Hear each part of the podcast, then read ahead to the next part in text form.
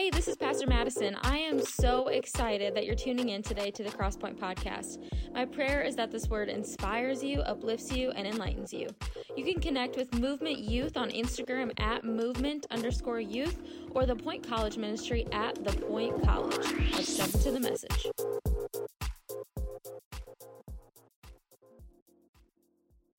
All right, as you know, it's panel night. You guys can make your way up if you are a part of our panel. Go ahead and have a seat. I'm going to kind of introduce them as they're all seated here. On the far right, we have Kenzie Spears. Kenzie, go ahead and give a wave. Let's give it up for Kenzie. She's our high school girls small group leader. She's been serving faithfully at the church for a long time now um, in youth. So we're so appreciative of Kenzie. And then we have uh, Mackenzie and Pastor Levinsky next. And yeah, Pastor Levinsky is our uh, worship pastor, and Mackenzie does everything behind the scenes. I mean, this this woman is very gifted in a lot of different things, and they've been married for over seven years. Seven years, and then we have we have Clint, without, yeah, without his better half tonight, his high school sweetheart. But Clint, how long have you been married? 14. All right, 14. Let's give it up for Clint again. He'll be talking about Steph, even though she she couldn't make it. And then lastly, we have the lovely uh, Tyler Metcalf, my husband. Him and I have been married for three and a half years and have been together for seven. Just celebrated seven years of, of dating each other. So that's pretty awesome. Okay. I don't know what they said. Let's just keep going. Okay. So, the first thing that I wanted to do is before we dive into the questions, I just kind of wanted to go down the line and quickly, um, starting with Kenzie, just talk a little bit about how you came to know Christ. And then, if you are married, I want you to talk about how you came to know Christ and how you came to know each other. So, Kenzie, take it away. Hi. Um, I I've always had a relationship with the Lord. Um, my mom always read the Bible to me and prayed with me before bed, before meals. So I've always known the Lord, but I would say I definitely grew in my relationship with Him um, my junior and senior year of college, and then actually like devoted my life to Him the year, two years after I graduated college. Like I actually had a full on relationship with Him instead of just knowing Him. Awesome. Mackenzie? Kenzie is single. She said, I'm single, sorry. Single lady.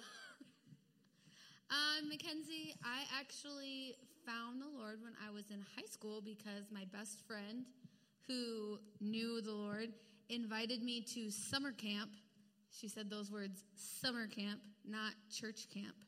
Would have been a very different answer for me, but she said, Why don't you come to summer camp with me? And it ended up being a Pentecostal church camp that I went to, and I very quickly found the Lord. So, and yeah. So invite your friends to camp, people. It really can make a difference. It changed my life.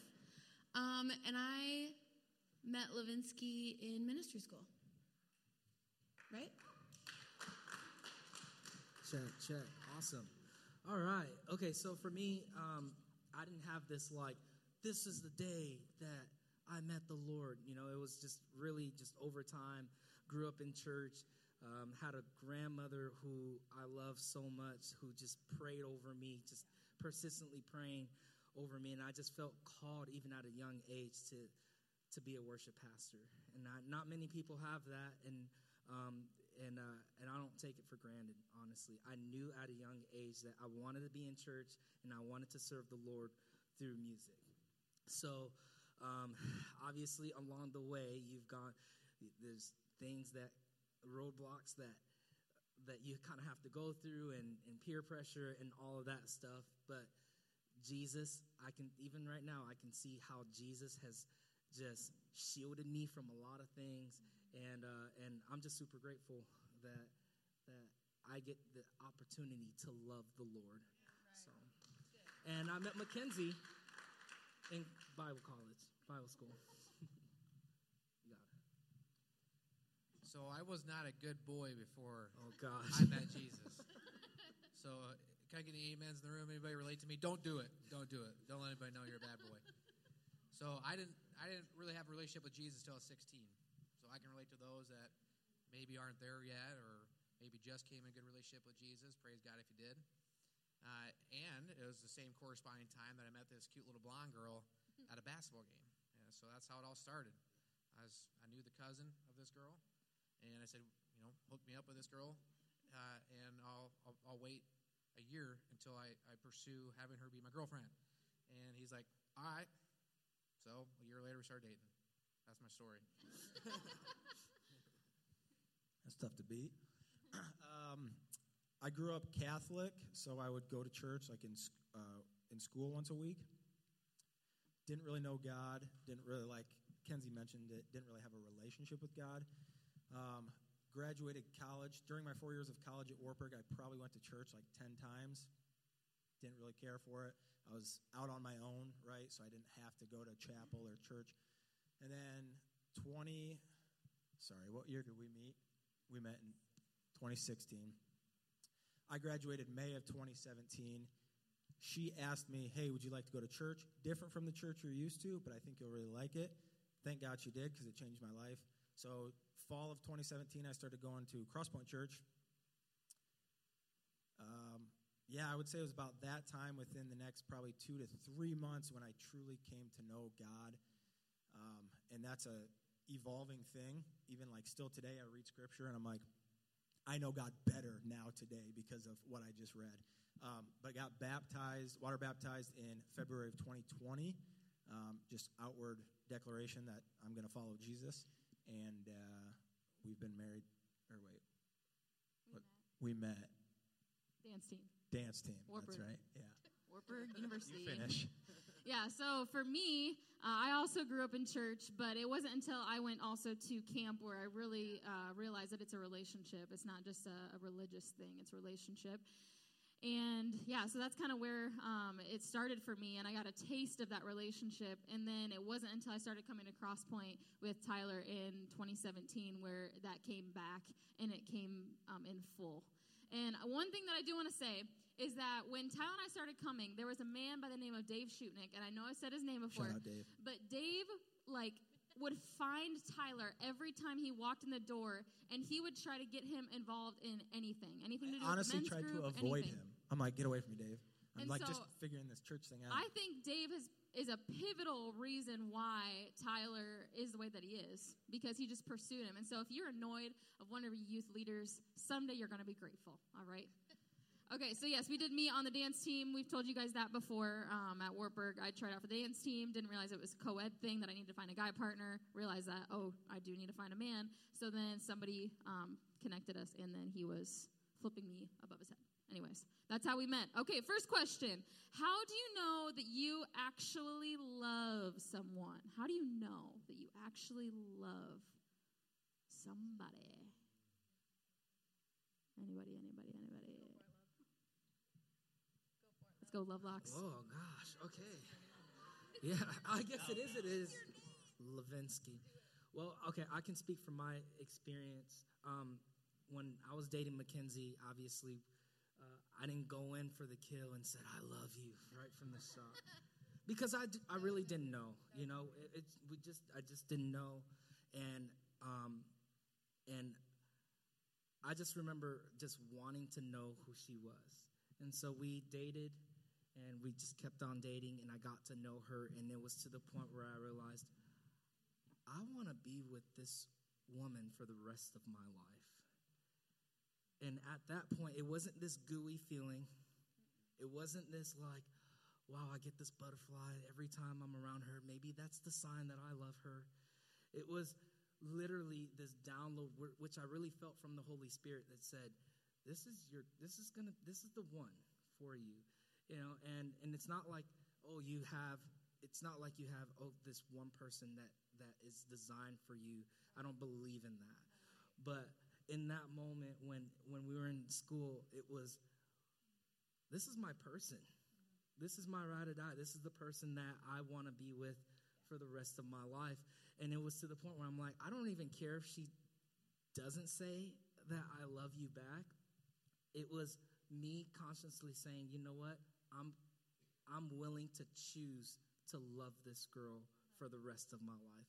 Now it became a choice. It became a choice because we're going to grow old together. And even till this day, I'm like, I want to do this life with her. You know, and so it's not this gooey feeling. It, you you will know. That's how I, that's how I can honestly answer this. Is that you will know when you will love, when you can actually love someone, when you're saying to yourself, I don't care what it looks like. I want to be with this person for the rest of my life. And yeah, I don't know. Yeah. Well, I was just gonna add to that. Like, it's you might hear that and be like, "Well, that like doesn't feel that practical." Like, oh, you'll just know. But that really is the truth about Right. it. Like, you'll just kind of know. For Pastor Madison and I, we had been dating for six months, and again, some of you have maybe heard this, but kind of went through like a rough patch in that summer where she was ready to give up, and at that point, at that point, I'm like, no, like this is what I want because again, I was like so focused on football at that time. I'm like, okay, football, I got one year left. Like, Mm. I want to spend the rest of my life with her. I can't Mm. do football the rest of my life. And so, maybe is that is that okay? Yeah, it was a great choice. That's why I'm here.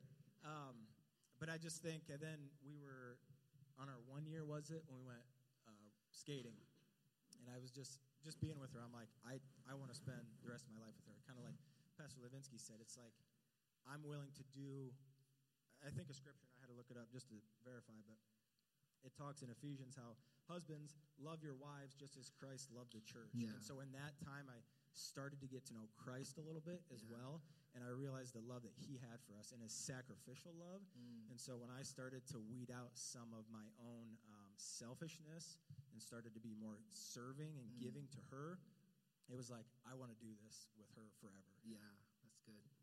One thing I do want to add is I just I think that there's this tendency you guys you guys have information thrown at you all the time and so it's kind of like sometimes we want it to be really really practical. Like we want to follow this formula or we want to like be able to type into Google how do I know if I'm in love with someone and have all these steps and check boxes. And I just want to say just don't. Just don't Google it. Don't think that it's going to look exactly um, like it is going to look to the next person. Um, the the three questions that I think you can ask is are you committed to each other? Are you committed to that person? Do you have fun with each other? Do you feel like you can be yourself? And then lastly, do you push each other towards Christ? And I think if you can answer those three questions positively, then it's probably a good thing.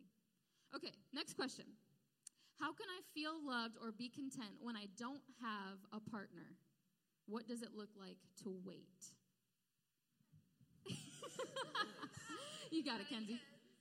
Okay. So there's kind of like three questions in this one. I'm sorry. Um, so the first one, like, how can I feel loved when I don't have a partner? And I just really want to emphasize to you guys, single does not mean alone. Sorry. Oh, I have to talk. Oh, yuck. okay. Single does not mean alone. Okay. So if you're just fixated on the fact that you don't have a boyfriend or a girlfriend, you're going to miss out on all the love God has placed around you through your friends and your family, your youth family, your youth leaders. Okay? So don't fixate on the fact that because you don't have a boyfriend or girlfriend, you're not loved. Okay? Um, moving to how can I feel content when I don't have a partner? Um, I'm not gonna like sit up here and lie to you guys and be like, every day I wake up, I'm like, I love being single. This is great. Okay, like I don't do that. Like there's days where I feel defeated, I feel tired, exhausted, I feel skipped over. Okay, but I know that like God knows the desires of my heart. So all I need to do is turn on some worship music or open my word and like the lies of the enemy just start melting away. Okay? Like God knows I want to be a wife. He knows I want to be a mother. Like he's to take care of that and I trust that. So how I feel content and like what it looks like for me in my waiting. Um I pray for my future husband every single night. Okay? Like I pray for a godly man and a godly marriage. And like if you don't know my story, that's like pain breaking prayers. Okay? I haven't had godly marriages modeled for me. I've only seen unequally yoked marriages. Okay? So if I'm praying these chain breaking prayers, God's going to do some chain breaking work in my life. Okay? So he is going to re- like he's been revealing to me like some things that have been modeled to me that I need to unlearn, some things I need to heal from. He's been teaching me to get into a better relationship with Him. Because if I'm if I'm praying for a godly husband, I don't get to just be a dud of a wife. Like I have to, I have to equally be a godly wife. So it's like I need to train my heart, train myself to be that godly wife to the godly man I've been praying for. So it's like I've been learning to be obedient, to listen to Him, to mm. trust Him, to be faithful to Him, even when it's hard. So I guess like to, my biggest advice to you guys in your waiting is maximize your singleness. Spend time with him. Like don't just sit here and like in self pity. Like know what you want in your relationship and ask God to reveal how you can be that. What he wants for your relationship. And if you feel like you don't have the same story as me where you have had a godly relationship modeled for you, have grace for your partner. Like maybe God's still working on them and keep praying for them. Okay. You are going to be their rock. Okay. So just keep praying for them. And I guess, like for me in my waiting, I just trust the Lord. I don't know. Yeah. Let's clap for Kenzie. That was amazing.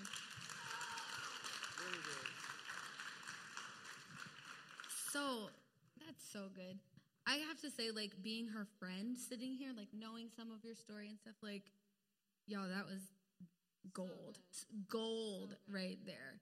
And I think like what the root of it is, if you're not content being single, you're you're not gonna be content in a relationship. Like, let's hear that. Um, this doesn't make me better. This is just a part of me at this point, right? So if you are feeling uncontent with being single and you're you're chasing after this relationship, right? And you want to be in a relationship with a girlfriend, boyfriend, whatever it is, I would encourage you guys to take a step back and look and be like, what kind of relationship am I actually after here? Because the relationship we should be always chasing, whether single or married or in a relationship, is your relationship with Christ. Like that should be the thing that you're chasing. And so just make sure that that contentment, right, doesn't come from who you're with, but comes from who you are and who you're in, which is Christ. Yeah, that's so good. And then if I could just also just talk about Kenzie for a minute. She models what it looks like to wait well.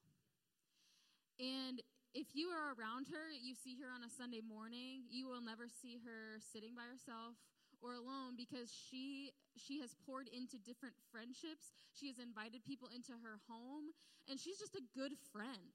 Like in this season, she's just a good friend. And then the other thing too, like what does it look like to wait? I also think like Kenzie explores, she discovers, and what I mean by that is like she says yes to opportunities when it comes her way. So for example, she's going to El Salvador this summer. Okay? She's saying yes to discovery. She's saying yes to exploring. Every single year she goes to camp. Every single year she goes to fall convention. She says yes because she just she's in that season where she can say yes and she models that so good. Yeah, so yeah. good. Really love good. Kenzie so much. She talked on prayer, so I just want to mention this quick. And I love how she's talking about like praying for her future husband someday. I heard a sermon that talked about praying forward for something. And that was really impactful for, for me, so I want to share it with you guys. Like our 14 year, 14 month daughter Hazel, like I'm praying forward for her for specific things. Like I pray her first day of kindergarten goes great and she doesn't cry because she's scared. Like I pray for her future husband. I pray for her wedding day. I pray for like her first job interview. Like I'm praying for those things now for my daughter because I want those things to come to pass. And we know, right, that God hears our hears our prayers, right? He hears our cries. And so I love that you mentioned like I'm praying for these things of my future just as well. So pray forward right Yeah, now. That's good. That's good. That's real good. All right, next question. What do you do if your partner, maybe that could be, uh, you know, a romantic partner or even just a friend, what do you do if they aren't a Christian or if they are not fully devoted to Jesus Christ? What do you do? Invite them here.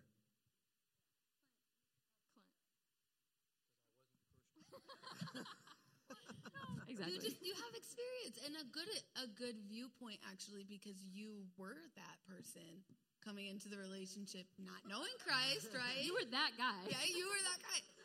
Talk So was about Tyler. Tell us that. Hey, okay, so I'm that guy. And you know, Look at you now. right? Look at me now. I'm still short. So Mackenzie had a great point. Andy Stanley says, you know, when you're single, become the person that your future husband wants you to be.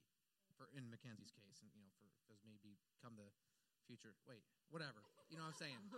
so work on yourself. Get good. Be be that perfect person that your future spouse is looking for. That's a great message, Mackenzie. What was I supposed to answer?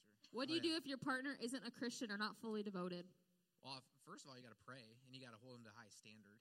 And it's okay to, if you're a Christian, and I'm speaking from my wife's perspective because she was this, you know, Bible thumping wacko uh, that, you know, it was really cute. And so this wrestler was like, dude, come on now. Like that blonde, I could see hanging out with me. And she's like, sure, you can, but you better come to my church. And it's like, why are these guys all acting like they're on uh, America's Most Wanted, all raising their hands here? Like, you know, I was that before. And so for her, she just wanted she went on a journey with her and her mom, praying, you know, asking that somehow I'd encounter God, and it was, it was it's a, an amazing testimony, if I must say so myself. Uh, but you just got to pray, pray that that person becomes the person you're looking for. Hold them to standard. If they don't want to adhere to that standard, then see you later, Gator.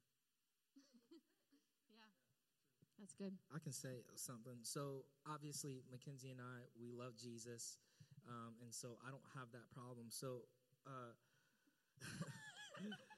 but as a as a pastor, as a pastor, you you see it. You know, you you you hear the relationships that people are in, and and I believe that God is a God of peace. And and when you when they come into your office and say i just don't know what to do um, it's hard. It really is hard. And so if you're that person that's sitting right now thinking I, I, I like this girl or i like this boy but they don't love jesus do yourself do yourself a favor like really consider mm-hmm. what you're getting into because it, it might not look pretty you know, it doesn't really matter. Oh well, he's charming. He's he's good looking, or she she gets me. At the end of the day, it's it's how are we growing, growing not close, not just closer together, but how are we growing together in Christ. And it's kind of hard when your partner is unequally yoked, and the Bible talks about that. You know, and so like Clint says, really think about it, really pray about it. And if you're in a relationship right now that is causing you to get further and further away from Jesus, that's a red flag. It just is a red flag. And you need really need to build the confidence and the boldness to say, I'm done with this relationship. And if it's hard for you to do that, come talk to one of us. Right. We'd love to help you and um, and and we can go through scripture together and uh, and do all of that. So I got a gooder answer. Sorry, now that I had a chance to A gooder? let this let this gooder. marinate here. A gooder, good. He knows much gooder. All right, I believe that gooder is going to be in. Def- you guys are start saying it, and it's going to become a word in the dictionary. Out here. You guys know. So let's just say, it, hypothetically, I'm dating someone that doesn't know Jesus. I'm going to think forward about my future and how are we going to handle situations. Hmm. What's what is going to be your safety net? What's going to be the thing that you go back to? So when your marriage hits a rough patch, when you have problems with children, when you lose parents, when you lose family members, what are they going to lean on? So if you're going to be the one that leans on on your relationship with God to give you the peace that transcends all understanding, or are you going to lean into I'm going to drink about it, I'm going to go off with my friends, I'm going to do things that you know the world does, and you got to be thinking about that in the future. Like, do you want to have that relationship that when things turn bad, they turn to the streets and go do what the world does, or are they going to turn to the Bible and you guys going to stand there together? So if they're willing to, then continue to have that relationship and just say, here's what I'm going to expect. I follow Jesus. All I ask is that you're going on a journey with me, that we would do a, a study together, that we would spend time reading what the Bible says, would pray about it. You close your eyes and pretend you're doing something, whatever it takes, and see if Jesus gets a hold of that person's heart. And if so, praise God. If not, you tried. Yeah, I would say that was modeled with Tyler and I um, because it's a different thing to say that you're a follower of Jesus, and it's another thing to actually act like you are. And so for Tyler and I in our relationship early on, he alluded to it. Um, there was a disconnect. Like Jesus was not his number one priority. God was not his number one priority. It was football above all things. And that created a lot of tension in our relationship because that was not the case for me. And so I, I had to open the door um, for him to walk through that relationship with Jesus. And, and if he wasn't going to step through that, then I had to shut it. And it came about this close to me shutting it, where I was like, no, I, I'm done. Like, your actions don't line up with what you say. And that is when he put his foot in and he opened it. And he's like, no, this is what I want. And I'm going to change my actions and let it match my words. Yeah. So that's what changed for us.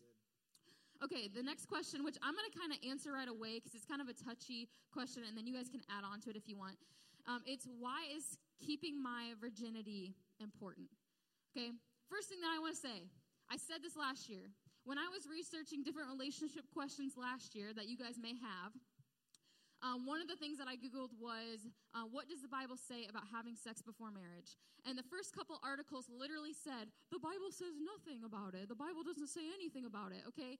You can't go to Google and you can't go to, to TikTok and to all these different things to get truth. You have to go to the Word to get truth. Yes. You can't have a watered down gospel, right. okay? The reason why it is important to keep your virginity before you are married is because God created sex to consummate a marriage. Meaning, once you engage with that with another person, like once you have sex with somebody, you are marrying them because that is what it is created for. I'm not going to ask, I guess, but I'm sure that many of you in this room have probably seen a divorce, whether it be your parents or someone that you know. And divorces are really, really, really messy, and there's a lot of emotion with it. If you see somebody who goes through a breakup and they are distraught and their emotions all are all over the place and they're bawling and they're crying and it's like the worst thing in the world i guarantee it's because they gave a piece of them away to that person. Because when you engage sexually with somebody you are you are becoming one with them because that is how god created it to be and so you just have to know that when you engage like that and then all of a sudden it goes south, it's going to be like you're going through a divorce. It's that messy. Mm. Anything to add to that? And also, if I could add to it, when you when you do that, like when you guys engage in that way with somebody at this age, it's one of two things. You're either going off of your feelings, because I know you guys have a lot of, you know, you have a lot of feelings right now, or you're going off of insecurity or lack of confidence. You want that person to love you, you want that person to really accept you, and so you feel like you have to do things to get that. So if you can just win that war in your mind about, no, I'm not going to go here because I know it's true, and I'm not going to allow my insecurity to allow me to give in to that temptation. That's going to lead to destruction. Yes. Does remember remember an apple? Yep. Addie can't handle it. She's about ready to vomit. Do you remember? Do you know what it is? What's the What's the phrase? Yeah, it's the bite that hurts, right? So if you think of like an apple as God's perfect creation, what that fruit should look like, and if we take a bite out of it, we have changed what God wants it to look like, and there's no way to put that hole back in where it was. I mean, I can fill it. Ooh, that got really hot. but it's you know, applesauce isn't supposed to be with a whole apple, right? Mm-hmm. But the the did want to touch on, I just had to say that because Addie's here, and she about vomited that night when I bit into the microphone is if you have given yourself away, whether it's the full enchilada or some other some other thing on the, the salad bar, just the food.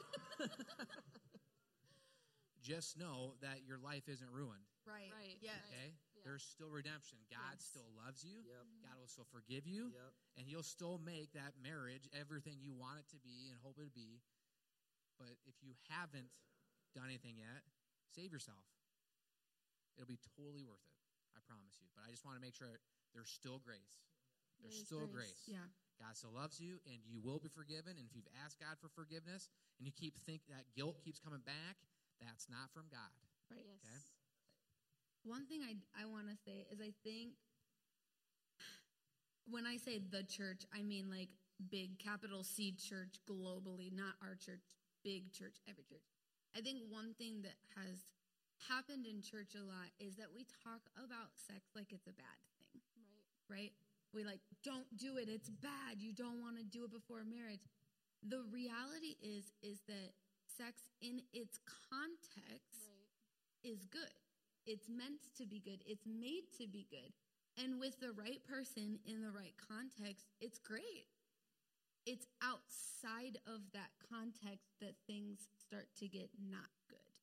And so the thing about kind of holding off, waiting, this, you know, the idea of saving yourself is a lot of what people say. Um, it's not because it's bad, it's because in its context, in the right time, it's great. And it, it does all of those things. It connects you together, not just physically, but emotionally, and all of these things. Like, it is designed to do something for you, right? In the context of what it was created to do. So, sex in itself, it's not bad, but outside of the way God created it to be, it's not good. I, I, I mean, I will say this. I know society plays a lot, it shows a lot that, like, this is normal. You know, that's the normal thing to have sex outside of marriage. It's, you see it on TV, you see, like, it, it's just normal, you know, but we always got to go back to the word. And, like, what Pastor Madison says, the word says it. Marriage is supposed to be within marriage. It's supposed to be within marriage. And, um, and some might think, well, I've heard people say that like you should always explore, you should always see what you're getting into and, and, and all of this stuff. Can I be the one to tell you that it is so much more sweeter when you wait?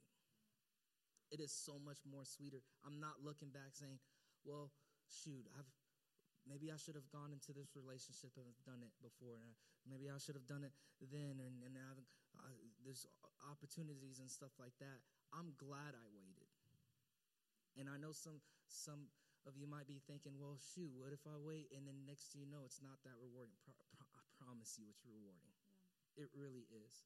And so don't give in to the lie of society that says that this is normal, that you should be having sex outside of marriage. It's it's way much sweeter to wait.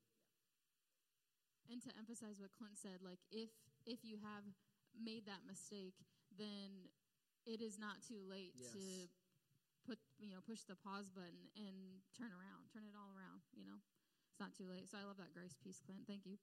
Okay, next question, and we're getting into like real, real stuff. Um, so obviously that was real, real, uh, but this is also real, real because it's it's a huge thing um, going on in our world today. What does the Bible say about LGBTQ? What is the truth about LGBTQ?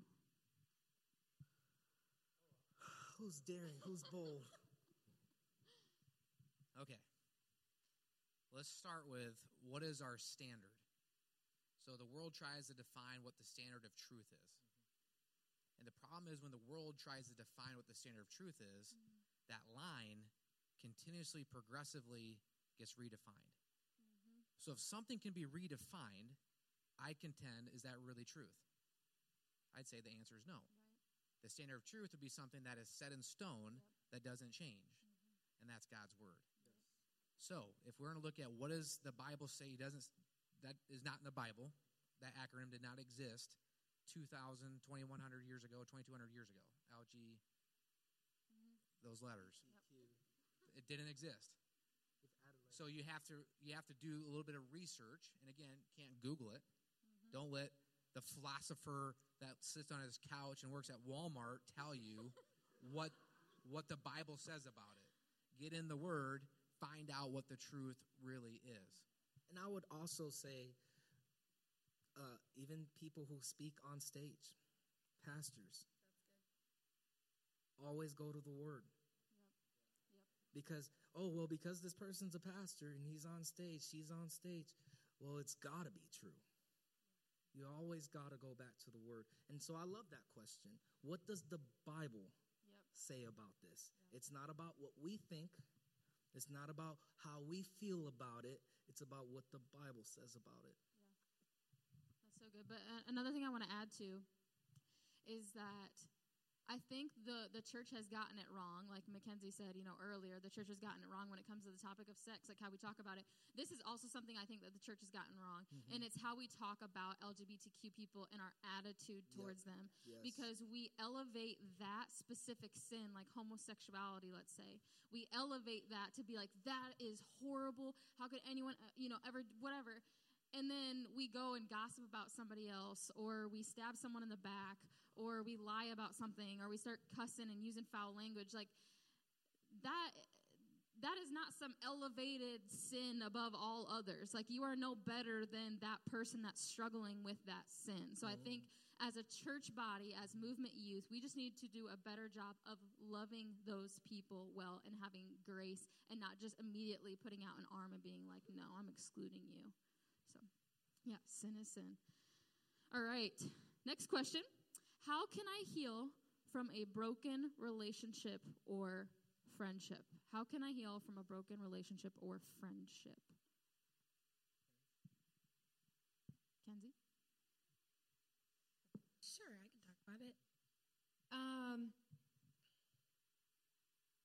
how do I heal from a broken relationship or friendship? Are you talking like breakup or like relationship that's broken up because of And it could be anything. It could be, if you want to touch on one, it could be a friendship where someone stabbed someone in the back, or it could be a relationship where it was, you know, ugly crying and stuff. Okay, so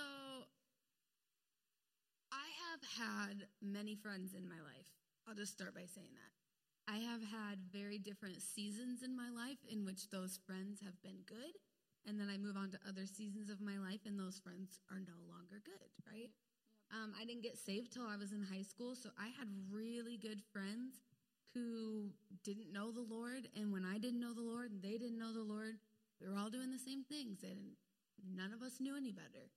And I found the Lord and tried to invite them to church, bring them, not because I thought I was better, but because I knew that what I had had changed me.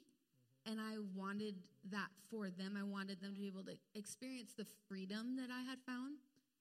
Um, but the reality is, is that when you love Jesus, and I'm not talking about like, yeah, I love Jesus. I love singing these songs. These are my favorite worship songs, and it makes me feel all ooey gooey. No, I'm talking about when you really love Jesus. When you really like, if somebody in my life came and said, okay, if somebody came to my husband and said, who does Mackenzie love the most? I guarantee you he's not going to say himself. Because it's it'd be wrong. It'd be wrong. I love him dearly. I would do anything for him. But it doesn't hold a candle to the love I hold for Christ. it really doesn't. And so how do you heal from a, a relationship that's broken? The reality is is that if you hold these relationships to this high standard and you've found fulfillment in them and you've found contentment in them and all of these, they will break you because you've invested a part of your of your heart there, right? But if you love Jesus, if you truly love Jesus and you're truly invested in your relationship with him, these relationships that break off, it may hurt, but it won't break you. Because at the end of the day, you're rooted in something else. So, how do you get over that? I mean, I understand that emotions are real, like they're valid. When you lose a friendship, you break up with somebody, it is valid. You've invested time and energy and emotion into it. Um, I was just telling a friend of mine over here that emotions are something that we have to understand. We have to take underneath of the authority of Christ. They are valid and they're there for a reason, right? But our emotions have to come into alignment with God. And so we have to understand that He works all things for the good of those who love Him, who truly love Him. And if we're truly loving Christ and we're truly serving Him, those relationships, when they fall apart, we won't fall apart after them. And we can move we can move on in a healthy, genuine way. But it comes back to knowing Christ. Yeah. One thing I do want to say, and this is a quote that I hope that you remember and that sticks with you, is that you cannot treat people better than you talk about them. You cannot treat people better than you talk about them. So mm. if I'm gonna, you know, if I have a, a hurt friendship and I go around and I talk poorly about that friend to everyone, there's no way that I can treat that person well if I'm saying all these things behind their back.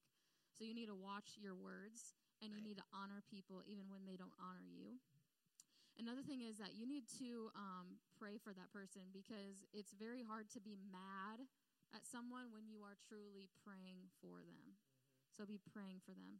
And then just look inward. What what things did I do? You know, we want to blame people a lot of the time, but what things do I need to change? What things should I learn from this? And what can I do different moving forward in my friendships and relationships? Yeah. Um, I also just want to say, like, forgive. Like, always forgive. Like, if you don't forgive, I promise you're going to hold on to it longer than they are. Okay? So if you don't forgive them of, like, whatever might have hurt you from that relationship, like, they could be completely moved on and have don't even think about you anymore and you're still like boiling and like sitting thinking about the thoughts because you just won't give it to God. Like, you know, like just if you want God to forgive you for everything we've done, I mean, I know I'm a sinner. Okay, so like if I want God to forgive me, like I need to forgive people who have hurt me. Okay, best way to let it go. I will say, I will say that there is nothing wrong um, with going to a Christian counselor to seek help. Absolutely. Yep. There's nothing wrong with it. Yep. So it really did. Yep. Yeah. Uh, one other quote that Macken- uh, Mackenzie reminded me of is um, bitterness is the only poison that you drink and expect someone else to die. Bitterness is the only poison that you drink and expect someone else to die. So if you're going to hang on to bitterness, you're only hurting yourself. You're not hurting the other person that you want to hurt. Okay? So you got to let go of bitterness and forgive that. Th- Forgive them. I love that. Okay, next question. Uh, I'm going to go to what does the Bible say about divorce? So, what about if you, um, yeah, get a divorce or you get remarried? What does the Bible say about that?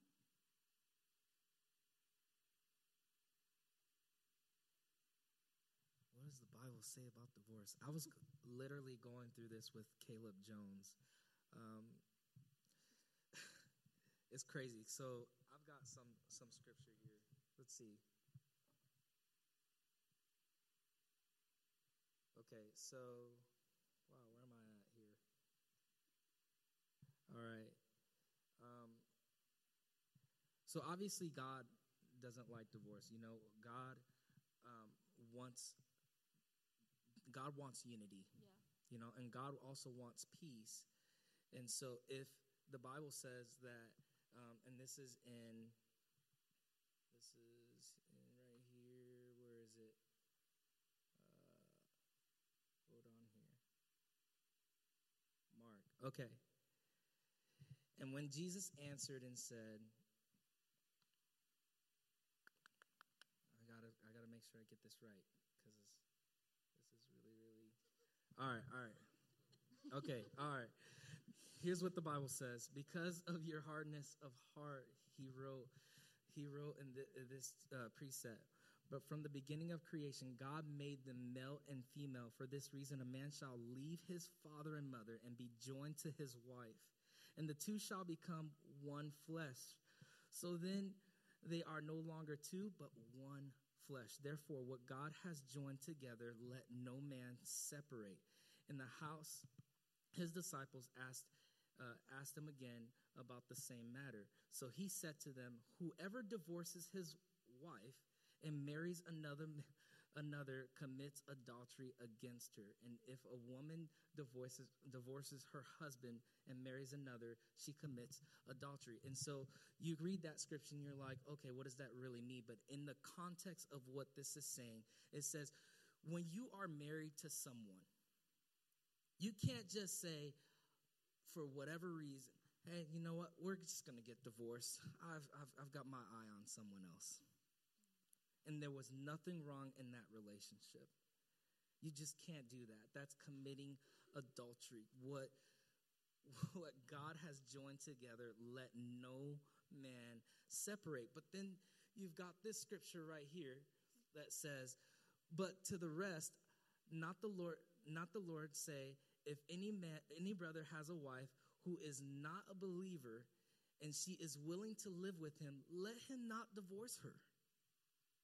And a woman has who has a husband that, that does not believe, if he is willing to live with her, let her not divorce him. For the unbeliever believing husband is sanctified by the wife, and the unbelieving wife is sanctified by the husband.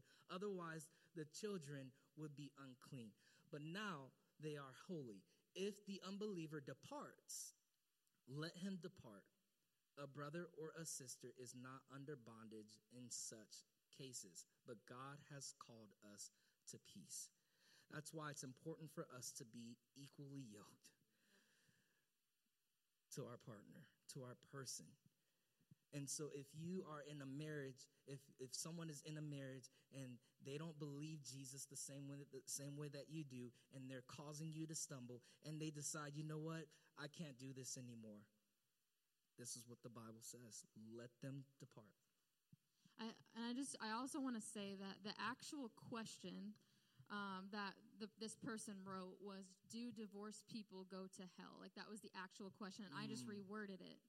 And I just want to say that um, there are a lot of things in the Bible that God tells us not to do, but there's always redemption if we ask for forgiveness and we truly want to repent.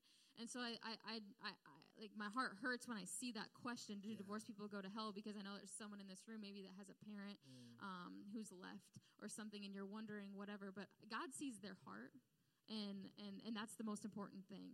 Uh, so Yeah, that's good. okay, It's tough. It's tough. Yes, we, we're going to do two more questions, okay? Uh, the next one is What are some practical things we can do to deal with sexual temptation? What are some practical things that we can do?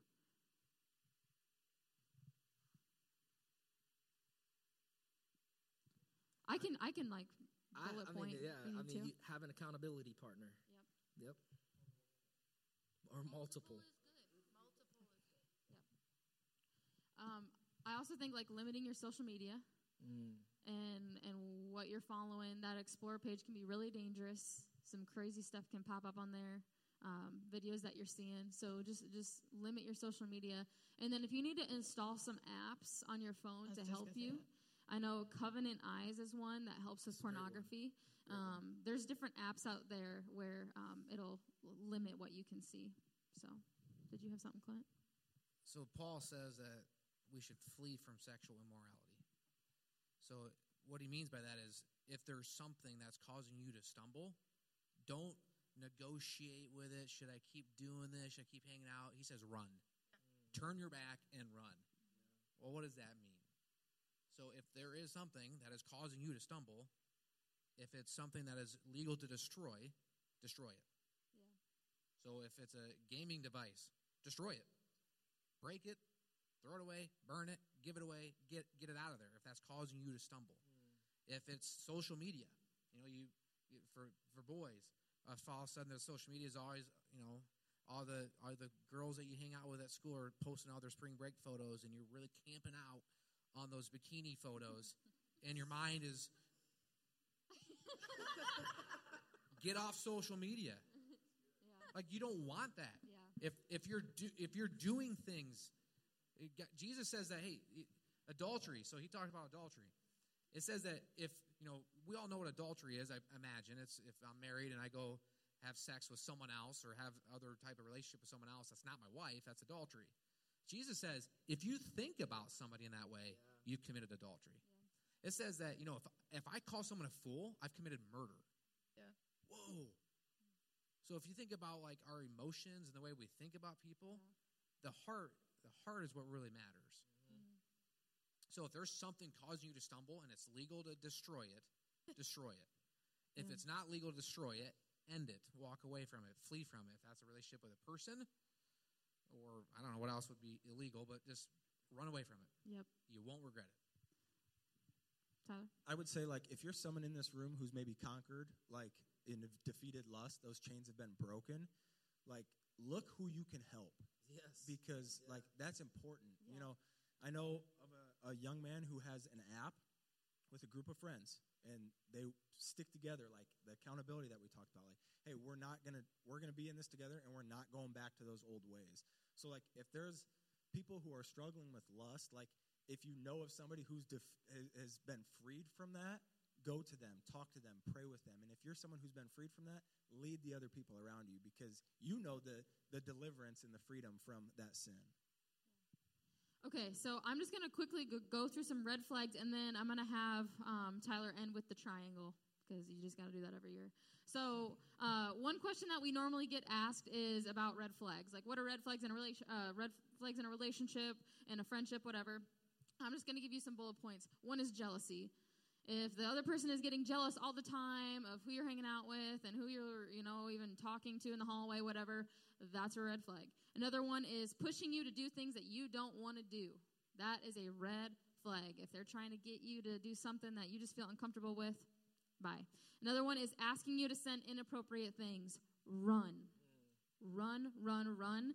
I know that you think Snapchat is only a temporary thing. It is not a temporary thing. I can assure you of that. Do not give in to them asking f- for you to send inappropriate things. Uh, they put you down. If, if they make you feel bad about yourself and they're dwindling your confidence, that is a red flag. How do they treat their mother? How do they treat their father? If it is poor and it is bad, also run, okay? Another one is they blame you for everything.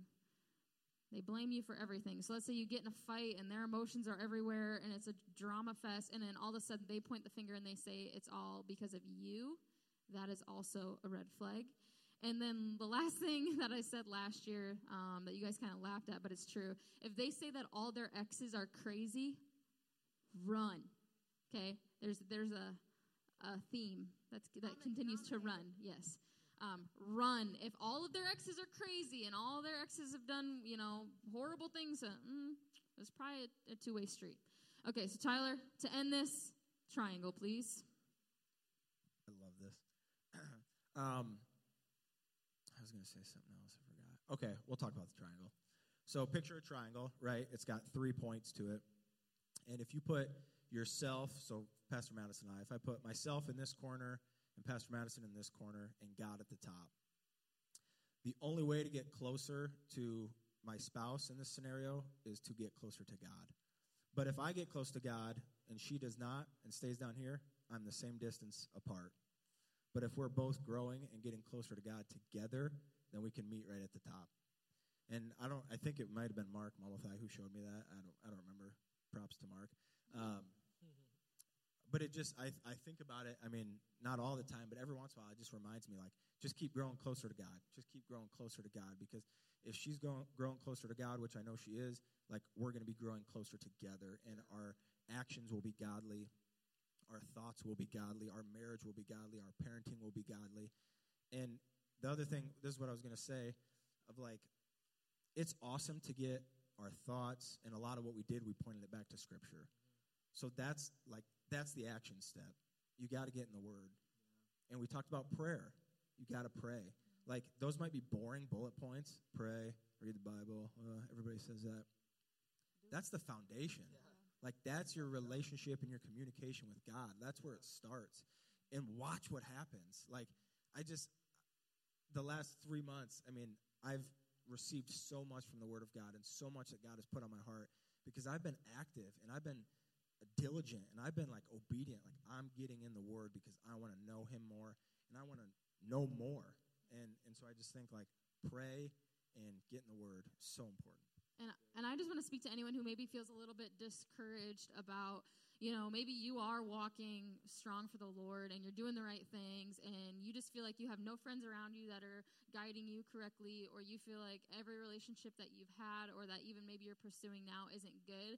I just want to say that Tyler in um in the season of college when he first started to come to know Christ, he had a group of friends that weren't super great and that weren't super godly and um, for him at times it was very discouraging because it was like he was pursuing the Lord and he just wanted them to get it so badly and for them to like, encourage one another, but it just didn't happen. And what I want to say is this past year, some of those men that wanted nothing to do with Christ, wanted nothing to do with God, saw this this man here, his pursuit of the Lord, and they have reached out from afar and they've been like, I want to be the dad you are. I want to be the husband that you are because I, I see what you're doing. I see, you know, who you're going after, and I want that for myself. So it's in the long game, guys. Don't be discouraged with friends or relationships if you feel like you're alone. Like, keep pursuing the Lord, and the right people will come, and the right heads will turn in your direction and want the same thing that you have. Let's Can I say one more thing? Yeah. I just, yeah, I have one more.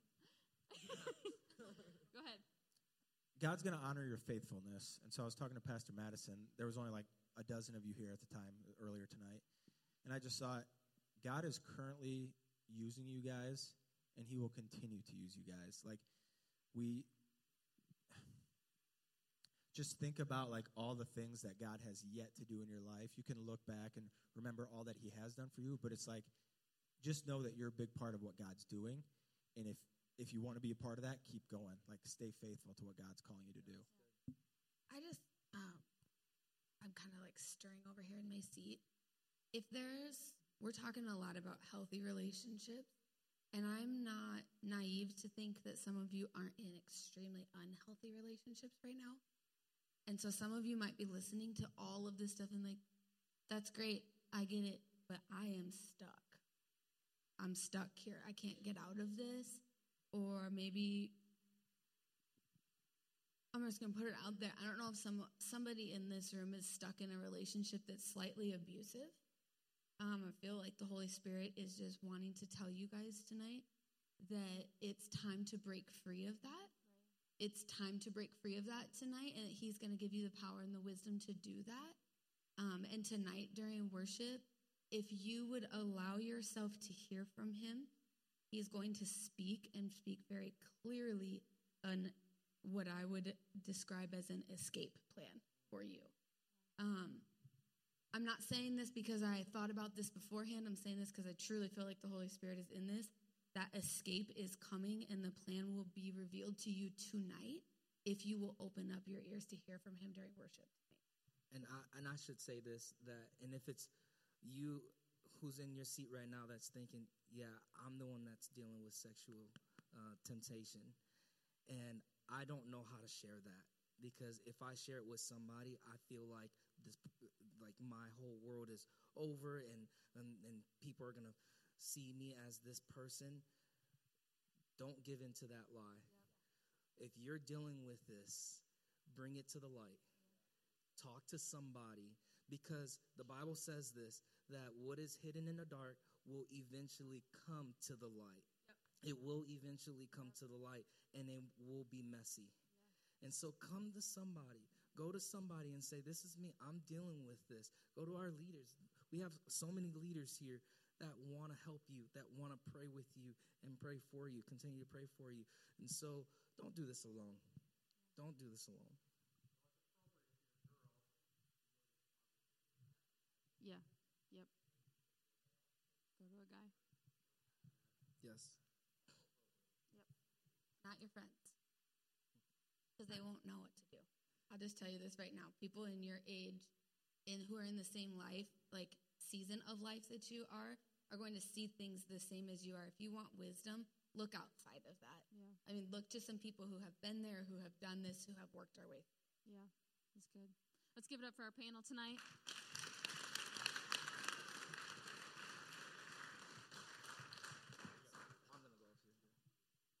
All right, so making the way to the stage is none other than our lovely Kaylee.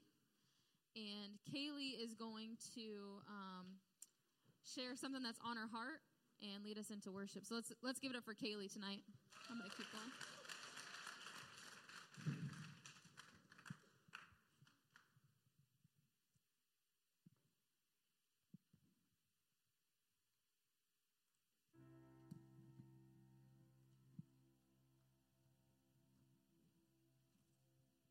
So I want to start off with a question that I have for everyone, which is Do you know that God personally chose you? That the everlasting God of the universe personally chose you for this exact moment in time, that the most holy and that the King of Kings sent his one and only son to die for you. John 3:16, one of the most quoted scriptures of all time, for God to love the world that he gave his one and only son that for whoever believes in him shall not perish, but have eternal life. A piece of scripture that we often read without fully applying to our life. So let me tell it to you like this For God so loved the world that he gave his one and only Son so that, so that you shall not perish, but that you can have eternal life. Gospel is personal in your life. Jesus gave his life, and he did it with you on his mind. Here's what the word says in Jeremiah chapter 1, verse 5. Before I formed you in the womb, I knew you. Before you were born, I set you apart. I appointed you as a prophet of the nations. God tells us that He knew us even before we were formed. God declared you to be sacred before you even opened your eyes. And as Jesus, the perfect man, was whipped and beaten, as the Son of the living God took the nails that hung his holy body to the cross, he had you on his mind. Every, I'm not talking to a specific person, every single person in this room, he had on his mind. Jesus knew that you would sin. Jesus knew that you wouldn't be perfect. Jesus knew that we would face trials, and yet, as we were still sinners, Christ died for us. So, as we were wrapping up our love series, I hear someone in this room thinking, whatever, you don't get it. No one loves me. This whole love thing doesn't fully apply to me. My parents don't tell me that they love me. My friends don't seem to care about me. I'm just not loved. But can I tell you that you cannot be farther from the truth? Someone loves you so unexplainably much that he personally died for you. Jesus loves you so much that he personally died for you so that you could live. So don't tell me that you aren't loved. And I hear someone else thinking, yeah, I know God loves me, but you don't understand. I don't feel any love from anyone else in this world. And that's where I say, well, luckily for you, you are not of this world, but you are called out of it. The love of God is so incredibly greater, so much stronger than the love of any person in this world. Any of your parents, your boyfriend, your girlfriend, your friends, your siblings, whoever it is, the love of God is so much higher and so much greater. And you have that free gift of having it. You don't have to do anything to get God's love, you don't have to earn it. Jesus loves you. And when you wrap your head around God's love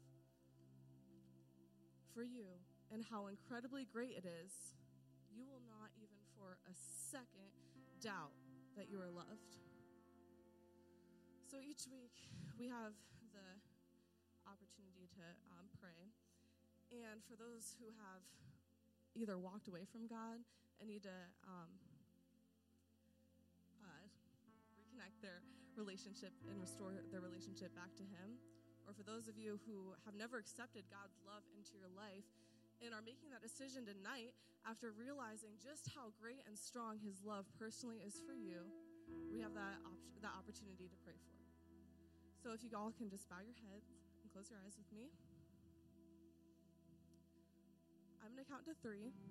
And for those of you who are ready to make that commitment and declare that they are ready to accept the love that God has for them, and they're not going to turn back, they know that they love Him.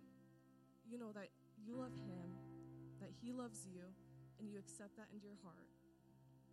And if you just need to restore your relationship back with Him, if you, you've known that He loves you, you've, you've understood that love He has for you, but you've kind of walked away, you've kind of gotten stuck in the world's love and, and let that um, turn you down, uh, discourage you, with every head bowed and every eye closed, on the count of three, will you just lift up your hands? One, two, three. You see those hands. You can put those down. Thank you. All right, if you can just repeat after me, and everyone um, in here will uh, repeat in support with you. Dear Heavenly Father, thank you so much for sending your son Jesus to die on the cross for me. and for loving me unconditionally. I admit that I'm a sinner. I admit that I've messed up. Jesus, I accept your love. Give me a fresh start. Be my Savior. Be my King. Take over every aspect of my life and help me from this day forward to live for you with all my heart, all my mind, and all my strength.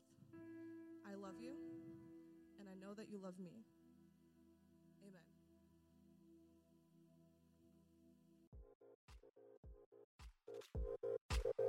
If you enjoyed today's message, I would encourage you to like it or share it on social media. Movement Youth for 6th through 12th graders meets on Wednesday nights, and the Point College Ministry meets on Sunday nights. We would love to have you join us. Thanks for tuning in.